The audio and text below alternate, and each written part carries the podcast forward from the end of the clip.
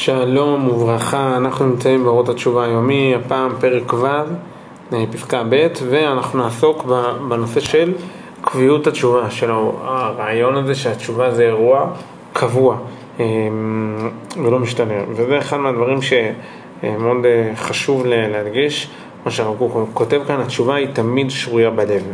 הדגש במשפט, גם, גם במשפט הזה וגם בהמשך פסקה זה, המילה תמיד. כלומר, אה, יש דברים בחיים שמשתנים. זה יכול להיות לפעמים קר, לפעמים חם, לפעמים אה, אה, נעים, לפעמים פחות נעים. יכול להיות מצבים שבהם אתה עייף יותר פחות, אבל יש דברים שלעולם לא השתנו.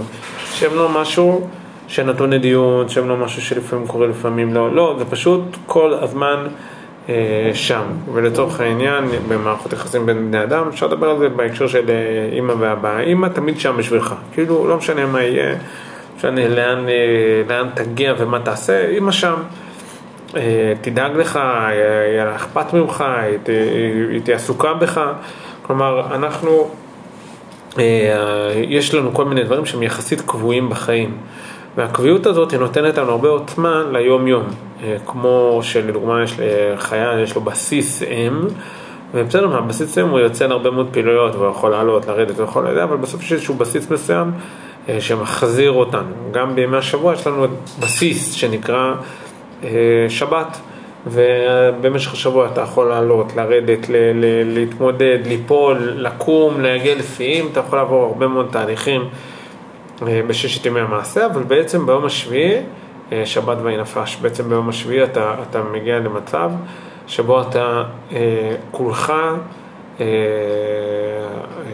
מגיע לבסיס שלך, אתה מחובר לקדוש ברוך הוא, אין עכשיו, אה, אין שום דבר שדוחק בך, אתה שקוע רק בקדוש ברוך הוא, זה, זה הכוונה קביעות, זה, זה משהו שהוא אבן יסוד בחיים.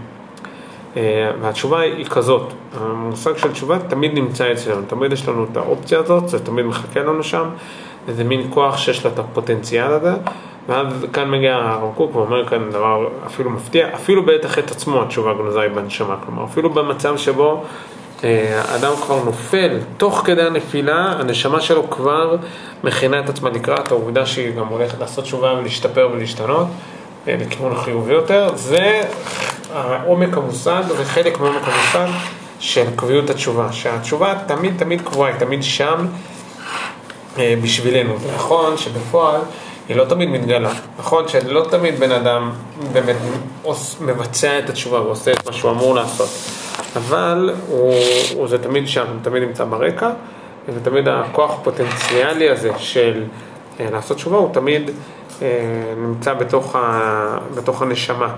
אז ממילא זה מייצר מצב שבו אנחנו הרבה יותר בטוחים ורגועים ביחס אל התשובה, כאילו אנחנו באמת הרבה יותר אה, שלווים ויודעים היטב לאן אנחנו הולכים ומה אנחנו עושים, אה, כי תמיד התשובה נמצאת שם בשבילנו. אה, זה לא רק נכון לגבי האדם הפרטי, אלא גם בכלל לגבי כל החיים.